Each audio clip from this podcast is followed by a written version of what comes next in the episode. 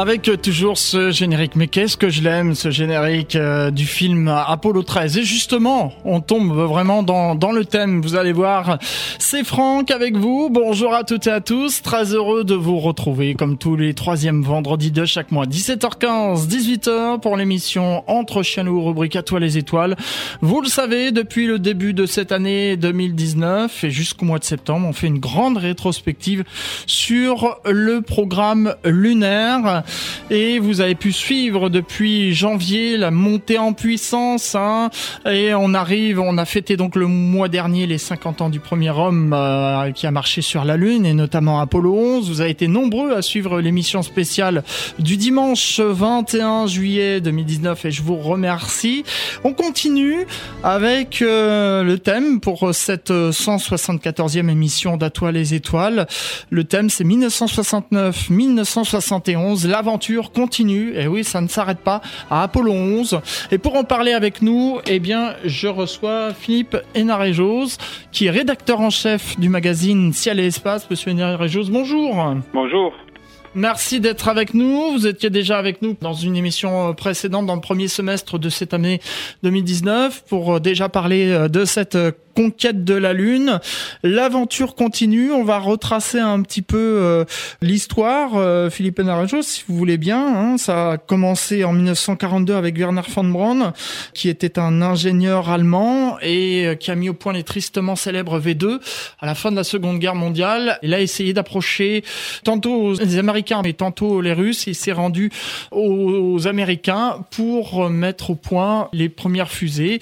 On a vu comment tout cela s'est développé euh, durant les premières émissions avec euh, l'émission préparatoire Gemini et puis euh, l'émission Apollo avec l'émission non habitée, l'émission habitée et donc Apollo 11. Philippe Enarejos, avant de démarrer, qu'est-ce que l'Association française d'astronomie a fait pour célébrer ce 50e anniversaire?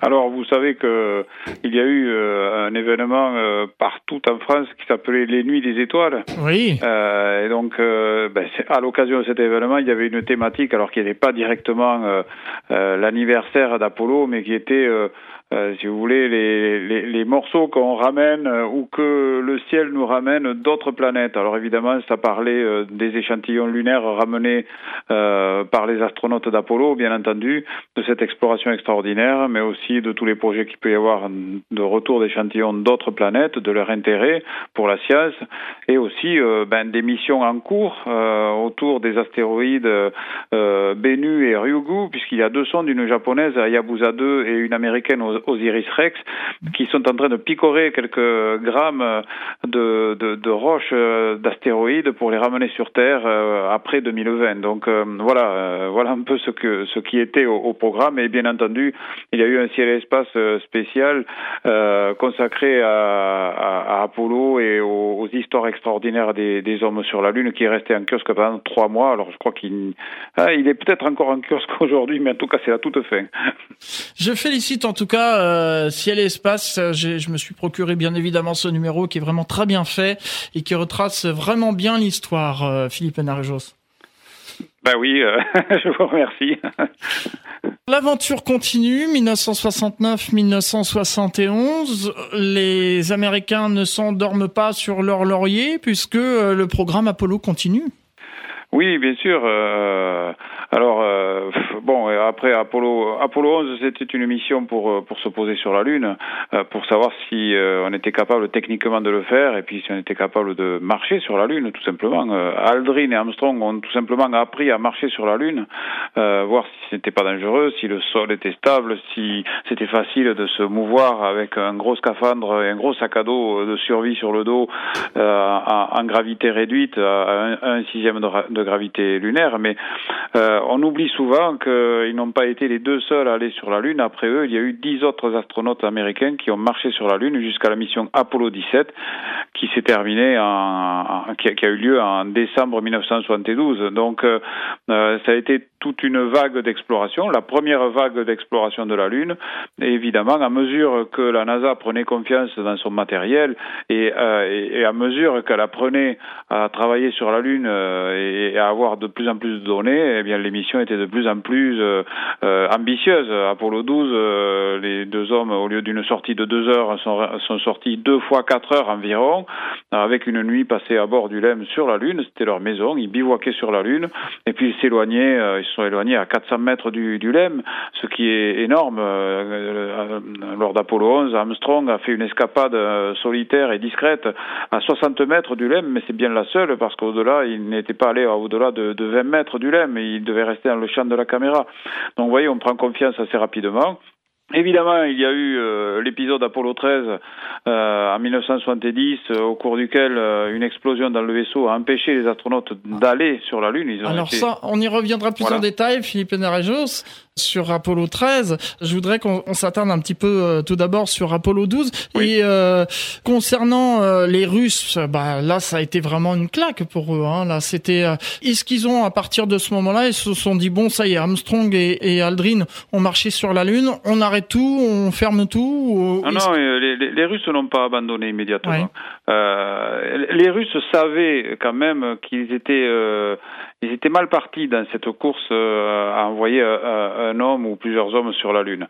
Euh, dès 1968, il était clair que avec la mission Apollo 8 qui envoie des Américains pour la première fois autour de la Lune, on voit que la fusée Saturn V fonctionne, que le vaisseau Apollo est capable de faire le chemin jusqu'à la Lune et de ramener les, les hommes vers la Terre. Les Russes, ils savent très bien à ce moment-là qu'ils n'en sont pas là. Ils peuvent tenter à ce moment-là un coup de bluff avec une fusée qu'on appelle aujourd'hui Proton et euh, un Soyuz amoindri euh, qu'on appelait Zonde à l'époque, avec deux astronautes à bord, où on aurait envoyé euh, ce vaisseau faire le tour de la Lune, mais pratiquement en tir balistique. C'est la Lune qui allait faire, avec son attraction, faire incurver la trajectoire du vaisseau pour faire le tour et puis pour revenir vers la Terre. Ça, c'était jouable éventuellement, mais même ça, ce système-là n'était pas au point, il marchait pas très bien. Euh, les Russes ont multiplié les vols sans astronautes, qui se sont jamais soldés par une réussite totale. Donc c'est pour ça qu'ils n'ont jamais euh, voulu envoyer des astronautes. Euh, D'ailleurs, à, la grande colère de l'un d'entre eux, Alexei Leonov, qui est connu pour être le premier piéton de l'espace, c'est le premier qui en 1965 est sorti dans l'espace avec un scaphandre. Et c'est lui qui, qui voulait, il poussait à la roue pour que vraiment on l'envoie là-haut, même si le vaisseau n'était pas prêt. Il, voulait prendre un risque énorme en fin de compte. Bon, ça a été refusé. Heureusement pour lui, parce que Leonov qui est très vieux aujourd'hui, est toujours vivant, s'il avait embarqué dans ce vaisseau zone, sans doute euh, il serait mort parce qu'il euh, y a eu des dépressurisations, des défauts de parachute au retour, etc. Donc les Russes savaient euh, à la fin des années 60 qu'ils étaient derrière, c'est clair, mais ils avaient malgré tout euh, une, un programme lunaire qui se poursuivait. Alors ils ont essayé de, de voler un peu la partie, euh, notamment lors d'Apollo 11, en envoyant une mission euh, robotique qui s'appelait Luna 15 et euh, qui avait pour but de se poser sur la Lune, de, de, de, se faire une, un petit forage, de ramasser quelques centaines de grammes d'échantillons lunaires et de les ramener sur Terre. Alors ça a échoué lors de à Luna 15, mais ça a marché lors de la mission suivante, Luna 16, et donc les Russes ont continué un programme euh, lunaire. Euh, malgré tout, euh, ils avaient des problèmes, c'est-à-dire qu'il y avait deux programmes en concurrence, l'un avec Proton que je viens de citer, l'autre avec une fusée géante qui s'appelait la N1, qui était à peu près l'équivalent de la Saturne V américaine. Elle était un peu moins puissante, mais qui avait de, grosses difficultés avec des, des lancements qui se sont soldés par des explosions. Il n'y a eu que quatre lancements, mais le dernier d'entre eux, sauf erreur de ma part, a eu lieu en 1972 ou 73 il était presque réussi. Donc vous voyez que bien après que les derniers astronautes américains soient rentrés, il y avait encore ce programme qui continuait. Le quatrième échec de la N1 a signé l'arrêt définitif de programme habité russe vers la Lune. Donc euh, ils avaient perdu, mais ils essayaient quand même d'aller au bout. Oui, 1976 avec Luna 24 normalement, hein, le dernier retour d'échantillons. Absolument, c'est la deuxième ou troisième mission euh, euh, robotique qui a permis de ramener des échantillons grâce aux Russes. Dont on parlera euh, plus en détail dans une prochaine émission, euh, Philippe Enarejos. Donc, de leur côté, les Russes pour les missions habitées, c'est terminé. En revanche, ils continuent avec les missions automatiques. On en revient donc euh, du côté des États-Unis avec ce fameux 14 novembre 1969 où on lance donc cette mission 12. On a connu Philippe Enarejos la, la phrase ô combien célèbre de Neil Armstrong qui est c'est un petit pas pour un homme, mais un bond de géant pour l'humanité. Il y a eu une phrase aussi célèbre pour le premier astronaute qui a posé le pied sur la Lune d'Apollo 12. Oui, alors elle est restée beaucoup moins célèbre parce oui, beaucoup moins. Oui. Elle, est, elle, est, beaucoup plus anecdotique en fin de compte. Euh, c'est le, troisième astronaute d'ailleurs. La plupart des gens ne le connaissent pas. Il s'appelle Pete Conrad. Euh, c'est le troisième homme à avoir marché sur la Lune. Celui qui est médaille de bronze en quelque sorte. Personne ne le connaît. Hein. Euh, mais Pete Conrad était un excellent astronaute. Euh, c'était un, gars qui aimait toujours euh, euh, blaguer et il avait fait un pari avec une journaliste italienne qui allait l'époque couvrait l'émission Apollo, cette journaliste lui avait dit qu'elle ne pensait pas que Neil Armstrong avait euh, choisi lui-même la phrase qu'il allait dire au moment de débarquer sur la Lune. Elle pensait que la NASA lui avait mis les mots dans la bouche, en quelque sorte. Euh, Pete Conrad lui dit non, non, euh, c'est, on est absolument libre de, de dire ce qu'on veut et je vais, je vais vous le prouver. quand je serai sur la Lune et que je débarquerai, je dirai une phrase que nous allons dont nous allons convenir le contenu et euh, vous verrez bien que euh, euh, on l'a décidé tout seul et que la NASA n'a rien à voir là-dedans. Et Pete Conrad l'a fait. ils ont parié 500 dollars pour la petite histoire et la phrase c'était ça ça n'a peut-être été un grand pour Neil Armstrong mais c'est un petit pour moi de bon. Il parlait du bon de géant Armstrong. Donc c'était une espèce de parodie déjà de la de la mission Apollo 11 de, de la de la citation d'Armstrong. Euh, euh, et euh, c'est pas étonnant parce que autant la mission Apollo 11 avait un côté solennel euh, les astronautes entre eux euh, étaient liés par leur travail et par leur, euh, leurs compétences. Ils avaient passé énormément de temps à s'entraîner, mais ils n'étaient pas véritablement amis. Michael Collins, le troisième homme qui restait en orbite autour de, de la Lune lors d'Apollo 11, disait de cet équipage qu'ils étaient d'aimables étrangers. par contre, Apollo 12, avec Pete Conrad et son copain, c'est vraiment un copain, Alan Bean, ils sont vraiment toujours en train de, de, de, rigoler, de jacasser. le troisième, c'est Richard Gordon qui, qui reste en orbite et lui aussi euh, très attaché aux trois autres. Et donc on est là dans une mission un peu plus légère et euh, ça explique euh, finalement cette citation beaucoup plus légère que, que la, solennité d'Armstrong. Pour la petite histoire, Pete Conrad a gagné son pari évidemment, mais il n'a jamais touché les 500 dollars parce qu'il n'a jamais revu la, la, journaliste. et il paraît même, Philippe Narajos, je rappelle que vous êtes rédacteur en chef du magazine Ciel et Espace, il paraît même que de temps en temps Houston était obligé de dire bon, les enfants, un peu de calme. oui, oui, parce que ben, Conrad euh, chantonnait en permanence, euh, Alan Bean était enthousiaste et rigolait. Alors de temps en temps, il y avait des communications croisées, c'est-à-dire que Houston écoutait à la fois les deux hommes qui étaient sur la Lune, donc euh, Conrad et Bin, et de temps en temps, euh, par intermittence, toutes les heures, il y avait euh, Gordon qui était lui en orbite autour de la Lune, et tout ça passait par les mêmes canaux. Donc à un moment donné, la NASA de temps en temps voulait parler au troisième homme, mais n'entendait absolument rien parce que Conrad et Bin plaisantaient, chantonnaient tout le temps, donc on était obligé de leur dire de, de, de, de se calmer un petit peu, pour pouvoir pour pouvoir entendre. C'est l'une des anecdotes de cette de cette mission qui, qui regorge.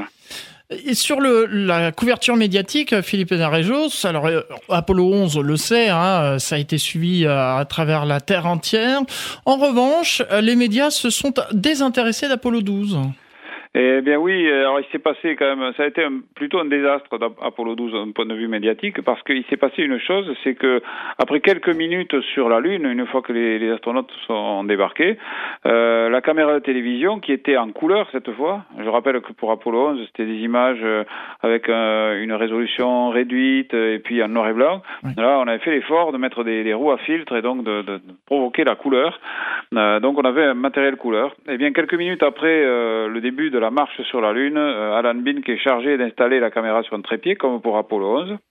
eh bien, accidentellement, la pointe vers le soleil, ce qui a pour effet de griller le détecteur euh, et donc de mettre fin à la retransmission télévisée. Alors là, c'est simple. Euh, déjà, euh, c'est une émission qui est moins suivie parce que ce n'est pas un événement euh, euh, qui dépasse, si vous voulez, le, le, le, cercle de ceux qui s'intéressent à l'espace. Apollo 11, tout le monde s'intéressait, y compris ceux qui ne s'intéressaient pas à l'espace. C'était un rêve millénaire qui était accompli. Donc là, déjà, la mission, malgré tout, attire moins les gens.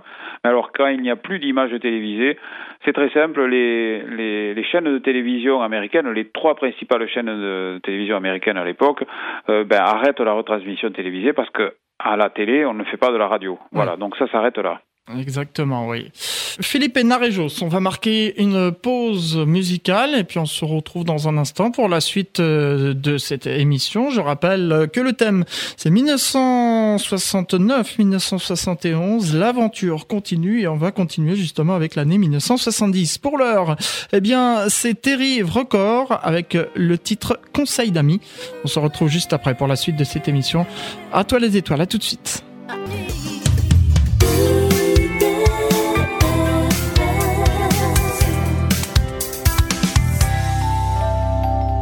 Suite de cette émission Entre chiens loups, rubrique à toi les étoiles. Je vous rappelle qu'aujourd'hui, euh, notre émission a pour thème 1969-1971. L'aventure continue avec euh, comme invité Philippe Enarejos qui est rédacteur en chef du magazine Ciel et Espace.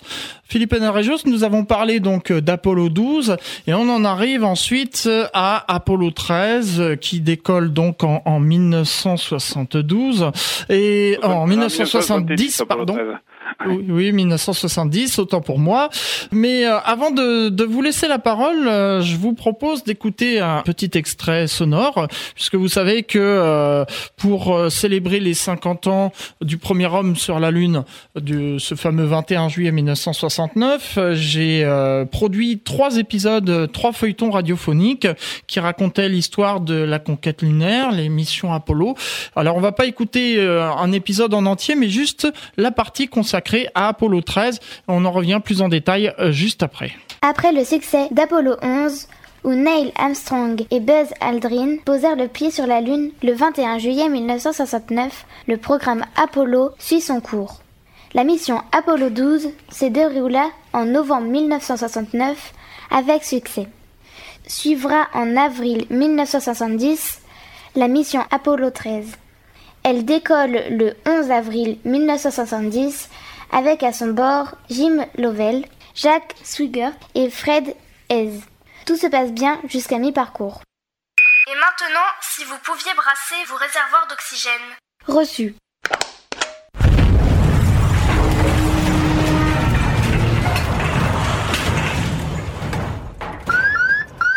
Je crois que nous avons un problème ici.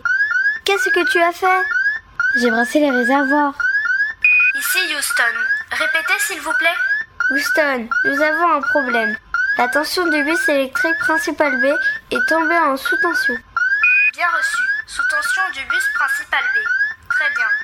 Attendez Apollo 13. Nous allons regarder ça. Voilà pour euh, cet extrait de cet épisode feuilleton radiophonique. Donc l'idée était, euh, Philippe Hénarejo, si, et si les adultes n'existaient pas, si la Terre était peuplée uniquement d'enfants, comment ça se serait passé? Et eh bien voilà, on a repris donc les véritables dialogues. Alors euh, un petit clin d'œil aux, amis cheminots qui ont probablement reconnu dans l'alerte l'alerte radio qui est utilisée aujourd'hui par la SNCF et qui permet, quand on entend cette alerte, tous les trains doivent s'arrêter.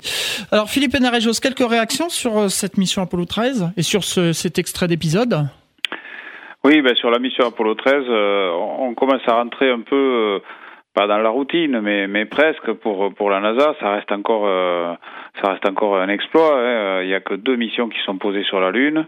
alors, c'est pas pour autant que la vigilance s'est relâchée, Apollo 13 a, a, enfin, a, été sous le coup d'une d'un concours de circonstances malheureux avec euh, euh, un élément défectueux qui était initialement prévu pour la mission Apollo 10, qui s'est très bien passée, donc qui avait été changé, qui a été réparé, euh, mais qui a subi des tests selon des normes qui étaient pas bonne. Et donc, c'est du matériel défectueux qui part avec la avec la, fusée. En gros, un câblage électrique euh, qui a été mis à rude épreuve et dont les, les gaines isolantes euh, sont déjà mal en point au moment du décollage, vraisemblablement. Et donc, en faisant ce qu'on entend dans le, le, petit court extrait que, que vous nous avez fait entendre, c'est-à-dire demander de faire un brassage, en gros, ça consiste à, à, à faire euh, mélanger un petit peu les réservoirs parce qu'il ne faut pas que certains gaz se, se, se séparent à l'intérieur des réservoirs de, de, carburant. Et bien donc, il y a une impulsion électrique qui est donné euh, pour euh, activer le système. Et à ce moment-là, euh, ce système est déjà en surchauffe et, euh, et, donc il y a une étincelle qui se crée, il y a une chaleur incroyable qui fait exploser un réservoir d'oxygène et donc euh, cette explosion entraîne une cascade de catastrophes à bord du module de service qui est en fait le, l'endroit où se trouvent les réserves d'oxygène, les réserves de carburant, le moteur euh, et tout le support vie pour l'équipage. Et donc euh, ils perdent absolument tout, euh, y compris la, la, puissance électrique. Il y a des, des, des, batteries en quelque sorte qui sont euh, mises hors service. il n'y a plus rien qui fonctionne à bord. Et c'est une véritable catastrophe. C'est un scénario catastrophe à ce moment-là. Et au moment où ça arrive, on met encore du temps, peut-être une heure ou deux, à réaliser l'ampleur du, du problème. Mais quand on le réalise, euh, ben on s'aperçoit que les astronautes vont très certainement euh, euh, ne pas pouvoir rentrer, ils vont certainement mourir. Et donc là, il y a une, chaîne incroyable qui se crée à la NASA euh, pour euh, trouver des solutions, pour trouver de la puissance électrique, pour trouver un canot de sauvetage. Ça sera le module lunaire. Évidemment, dans ces conditions, plus question de s'en servir pour se poser sur la Lune, sinon on, on perd toute chance de revenir vers la Terre. Euh, et donc, euh, à mesure que les, les, heures vont passer, tout va être mis en œuvre pour aider l'équipage. Évidemment, d'autres problèmes vont surgir à mesure que les heures vont passer. Par exemple, le, le taux de dioxyde de carbone va, va s'accumuler, va monter dangereusement dans le LEM qui est prévu que pour deux, alors qu'ils sont trois à vivre dedans, etc. Donc il faut trouver des, des solutions à tout un tas de, de problèmes. Et eh bien, euh, d'une manière euh, assez incroyable, et assez efficace, euh, totalement efficace. Même euh, les gens au sol à la NASA trouvent des solutions dans un temps record, euh, les communiquent aux astronautes, euh, aux astronautes qui les appliquent et réussissent à revenir sur Terre. Voilà un peu la, la mission Apollo 13, alors que jusque-là on allait de succès en succès.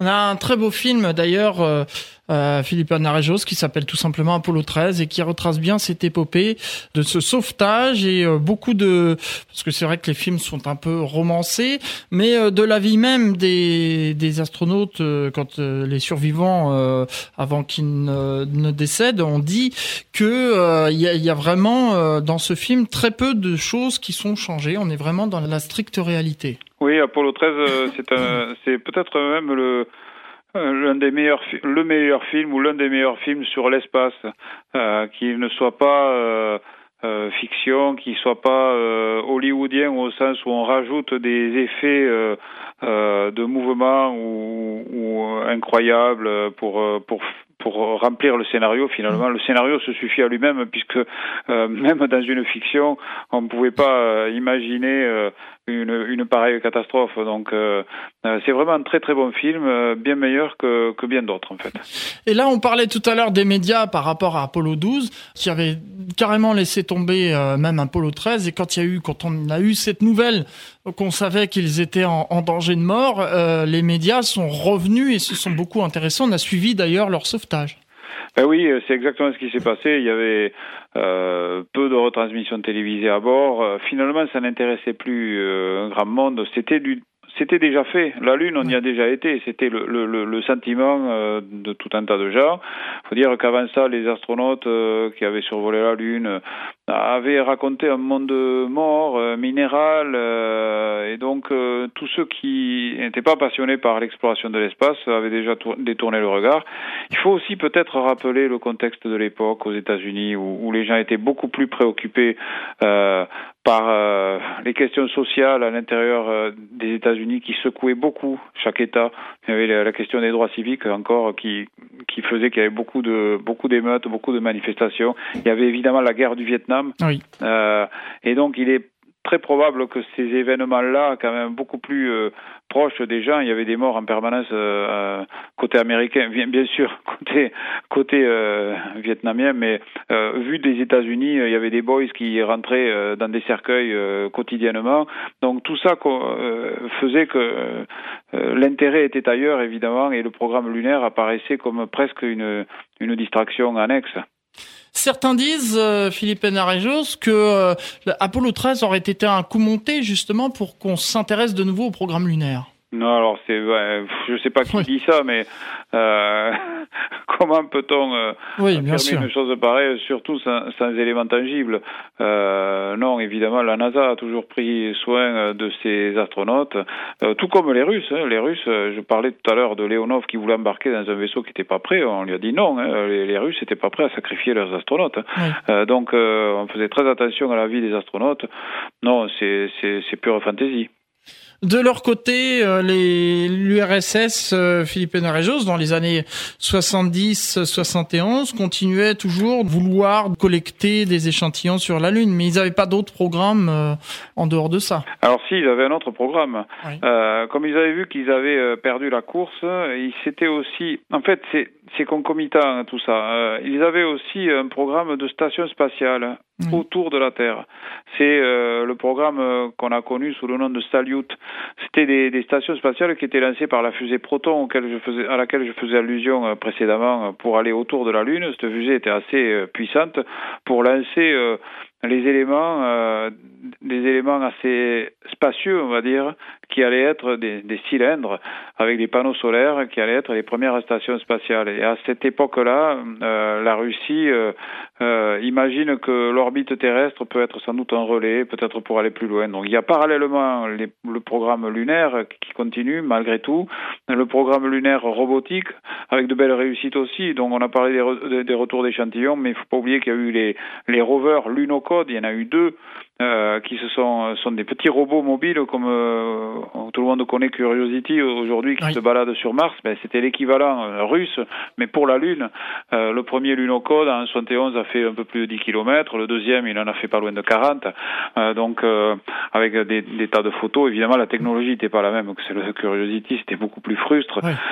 mais donc il y avait tout ça et il y avait effectivement ce programme très avancé de, de stations spatiales autour de la Terre Programme euh, qui n'avait pas d'équivalent aux États-Unis.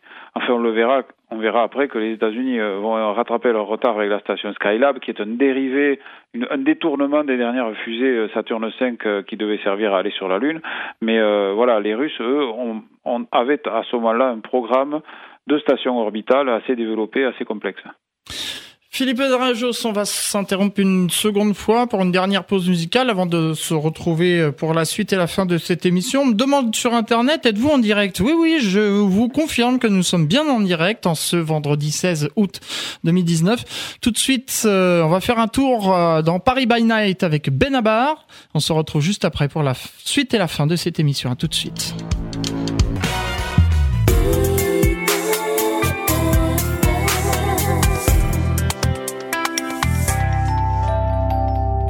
Dernière partie de cette émission Entre chiens lourds, rubrique à toi les étoiles. Je vous rappelle que le thème est 1969-1971, l'aventure continue. L'émission est bien en direct en ce vendredi 16 août 2019. Vous pouvez poser des questions à Philippe Enarejos par internet. On va garder les quelques minutes à la fin pour les poser. Philippe Enarejos qui est mon invité et qui est rédacteur en chef du magazine Ciel et Espace. Nous en étions à Apollo 13, Philippe Enarejos. On passe ensuite à l'année 1971. Alors avec la catastrophe d'Apollo 13, qui heureusement tout est bien, qui finit bien, on a mis un coup de frein un peu sur euh, la prochaine mission afin de s'assurer que tout aille bien. Et c'est seulement en 1971 qu'on lancera Apollo 14. Oui, c'est ça. Il faut quand il y a un échec comme ça, on remet en cause quand même euh, le, vaisseau. On s'assure que il n'y a pas euh, d'autres problèmes et, surtout on essaie de comprendre l'origine avant de relancer un nouveau vaisseau. Donc ça, ça prend du temps. Les investigations prennent du temps. Et euh, effectivement, la mission Apollo 14 est lancée au tout début de l'année 71 et avec le même objectif que Apollo 13, c'est-à-dire une, une région de collines qui se situe près du cratère Framoro sur la Lune. Donc c'est exactement la même mission, sauf que ce ne seront pas les les mêmes astronautes qui vont y aller. Euh, et donc ben là, le, but, c'est vraiment de faire une première mission consacrée à la géologie. Alors avec une première sortie où on déballe une station scientifique, ça avait été le cas lors d'Apollo 12, mais là, on, là on refait pareil. Et ensuite une deuxième sortie de 4 heures où là, on va vraiment aller assez loin du LEM, 1 km 500. On va gravir une colline et on va partir à la recherche d'un gros cratère pour essayer de faire de la géologie et de collecter des roches. Et là, du côté des médias, on suit euh, l'actualité ou euh... Il y a peut-être un petit regain parce qu'à bord d'Apollo 14, euh, il y a une figure de la NASA qui s'appelle Alan Shepard. Alan Shepard, c'est le premier astronaute américain à, être allé dans l'espace. Il n'avait pas été satellisé, c'était au mois de mai 1961. Son, son lanceur n'était pas assez puissant. À bord d'une capsule Mercury, il était tout seul. Il avait fait 15 minutes de vol, donc quelques minutes d'apesanteur au-delà de l'atmosphère. Et depuis, il n'avait pas revolé. Il était euh, il était cloué au sol par un problème d'oreille interne qu'il réussit à, résoudre en se faisant opérer en secret. Et euh, donc, il, les médecins trouvent qu'il est de nouveau apte au vol. Et il a 47 ans. Et c'est une, c'est une figure légendaire au même titre que John Glenn, euh, le premier américain à être allé autour de la Lune ou Neil Armstrong, le premier à avoir marché sur la Lune. Donc Shepard, qui fait partie des sept premiers astronautes sélectionnés dès 1959 par la NASA, mais c'est le seul des sept qui va aller euh, sur la Lune. Donc on s'intéresse un petit peu plus. Enfin, ça, ça n'a pas l'ampleur d'Apollo en termes médiatiques. Bien sûr, oui. Et euh, tout se passe bien. Donc ils, euh, ils reviennent sur Terre le 9 février 1971. Tout se passe très bien du côté de cette euh, mission Apollo 14 où il me semblait qu'on n'avait pas eu des petits soucis mineurs quand même, euh, Philippe Enarejos? Alors oui, des soucis, mais à, à, part Apollo 11, Et Apollo 12, finalement, euh, toutes les autres missions euh, vont être émaillées de, de, de soucis. Alors, euh, sur Apollo 14, euh, Shepard et Mitchell, qui sont les deux qui vont sur la Lune, une fois qu'ils sont séparés de, de leur troisième euh, comparse, euh, Stuart Trouza, ils s'aperçoivent qu'il y a des petits problèmes. Il faut reconfigurer l'ordinateur de bord pour pouvoir se poser. Et puis, lors de la descente, il y avait le, le radar qui, le radar d'altitude qui ne marchait pas. Et là, la règle était stricte. Si à partir d'une certaine altitude, je crois que c'était 6 km. Si en dessous de 6 km, euh, le radar ne marchait toujours pas, eh bien, on était obligé d'abandonner euh, l'étage de descente et de remonter sans se poser. Donc ça, Shepard n'était pas vraiment euh, décidé à, à, à abandonner. Pas le genre de la maison. Et par chance, ben, ils ont rebooté comme on fait simplement en, en éteignant et en allumant. C'est sur une suggestion de Houston qui leur dit ben, éteignez-le et rallumez-le. Et là, le, le radar s'est mis à marcher juste à la limite, à partir de laquelle ils auraient dû abandonner euh, la mission. Et euh, une fois qu'ils se sont posés, euh, d'ailleurs avec l'atterrissage le plus précis de toutes les missions Apollo, à 30 mètres de la cible prévue, Mitchell demandera à Shepard, mais euh, si le radar n'avait pas fonctionné, tu serais allé quand même. Et Shepard aimait bien entretenir le mystère. Il, a, il lui a répondu, ça, mon pote, tu ne le sauras jamais. euh, alors, plein de gens ont spéculé. Euh, moi, j'ai eu la chance de discuter euh, euh, pour les besoins de, de, de, mon livre. Ils ont marché sur la Lune que j'ai publié aux éditions Belin il y a, il y a presque un an maintenant sur l'émission Apollo. j'ai eu la chance de discuter avec des gens et dont le, des contrôleurs de vol et, et des directeurs de vol d'Apollo qui m'ont dit eux qu'ils étaient convaincus que Shepard, malgré son caractère de tête brûlée, euh, n'aurait pas outrepassé les ordres et, et, et, il aurait abandonné la mission si jamais le radar n'avait pas marché. Il y en a plein d'autres qui sont convaincus que, euh, vu le caractère du bonhomme, euh, il, y il allé jusqu'au bout, mais comme il le disait lui-même euh, si bien, euh, ça, on ne le saura jamais. Exactement. Alors Philippe Hénarjo, j'ai un gros compteur qui me dit qu'il me reste 3 minutes 45, oui. donc on va faire euh, vite. Et finalement, il n'y a pas beaucoup de questions, hein, pas croire que les auditeurs sont en vacances, mais il y a les podcasts, hein, donc ils pourront écouter après en retour de vacances. Une question pertinente toutefois, on me demande, Philippe Hénarejo, pourquoi on n'a pas euh, changé l'équipage d'Apollo 14 pour envoyer celui d'Apollo 13 Parce que c'est frustrant pour eux, ils n'ont pas pu aller sur la Lune finalement. Ah oui, c'est frustrant, mais il y avait une, une règle de, de, rotation. Eux avaient fait une mission et un équipage qui a fait une mission a subi un long entraînement. Ils ont fait leur leur, leur job et euh, ils laissent la place à d'autres qui, qui sont dans la dans la file d'attente. C'est comme ça. Les règles sont euh, sont un peu dures comme ça et effectivement à bord d'Apollo 13, en plus il y, il y avait euh, Jim Lovell qui lui a fait le tour de la Lune lors d'Apollo 8. Il a refait le tour de la Lune lors d'Apollo 13, mais sans pouvoir s'y poser cette fois. Et c'est sûr qu'il y a eu une grande une grande frustration. Ceci dit, les membres de l'équipage d'Apollo 13 pouvaient espérer revenir dans la boucle pour se poser sur la Lune plus tard, mais les trois dernières missions Apollo, 18, 19 et 20 ont été supprimées. Et par exemple, Fred Hayes, qui aurait dû commander Apollo 19, n'est jamais retourné sur la Lune. Oui, on en parlera d'ailleurs dans la prochaine émission. Philippe Hénaréjos, pour terminer euh, rapidement, vous l'avez évoqué d'ailleurs il y a un instant, Ils ont marché sur la Lune, un livre que vous avez euh, euh, rédigé. Quelques mots sur ce livre, comment se le procurer? Oui, bah, il est dans toutes les dans toutes les bonnes librairies. On le trouve aussi sur Internet. Et euh, franchement, j'ai tardé à écrire ce livre, bien que je sois passionné par cette histoire depuis très longtemps. Mais euh, ben, ça fallait quand même le coup d'attendre. J'ai quand même eu des, des, des astronautes et j'ai réussi à raconter ce que les hommes, les douze hommes qui ont marché sur la Lune, ont fait comme exploration sur la Lune. Et ça, je me suis rendu compte pour ça que j'ai mis tout ce temps à le faire, que ça n'avait pas été fait. Et euh, quand j'ai réalisé ça, ben, je me suis lancé. Voilà. J'ai pas fini la lecture pour tout vous dire, mais il me sert beaucoup pour la préparation de ces émissions, en tout cas, Philippe Eh bien, je suis heureux. Merci beaucoup pour votre participation. Merci à l'Association française d'astronomie qui me soutient depuis euh, depuis que cette émission à toi les étoiles existe. Bientôt 15 ans, vous vous rendez compte, Philippe eh oui, Tout ça ne nous rajeunit pas. Eh oui, exactement. Merci beaucoup. Il reste une minute euh, trente. Dans un instant, vous allez retrouver la suite des programmes d'IDFM Radio Anguin. On se retrouve le deuxième vendredi du mois de septembre dans le même créneau 17h 15-18h pour le retour d'À toute vapeur qui revient de vacances. Et puis euh, sinon le troisième vendredi du mois de septembre pour la dernière émission de cette rétrospective où on parlera de l'année 1971 à 1975, donc les dernières missions Apollo. Merci encore Philippe Enarejos. Merci, au revoir. Au revoir. Quant à nous, eh bien, on se donne rendez-vous dans un mois. Bonnes vacances pour celles et ceux qui y sont. Bon courage pour ceux qui y sont pas. Et à très bientôt sur IDFM Radio Hangar.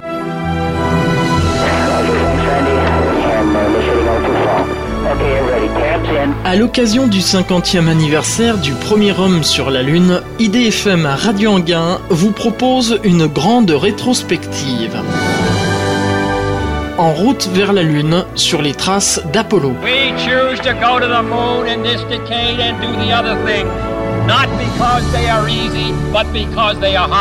Du discours de John Fitzgerald Kennedy jusqu'à la mission Apollo 17, en passant par Apollo 11, découvrez cette fantastique aventure qui marquera à jamais l'histoire de l'humanité.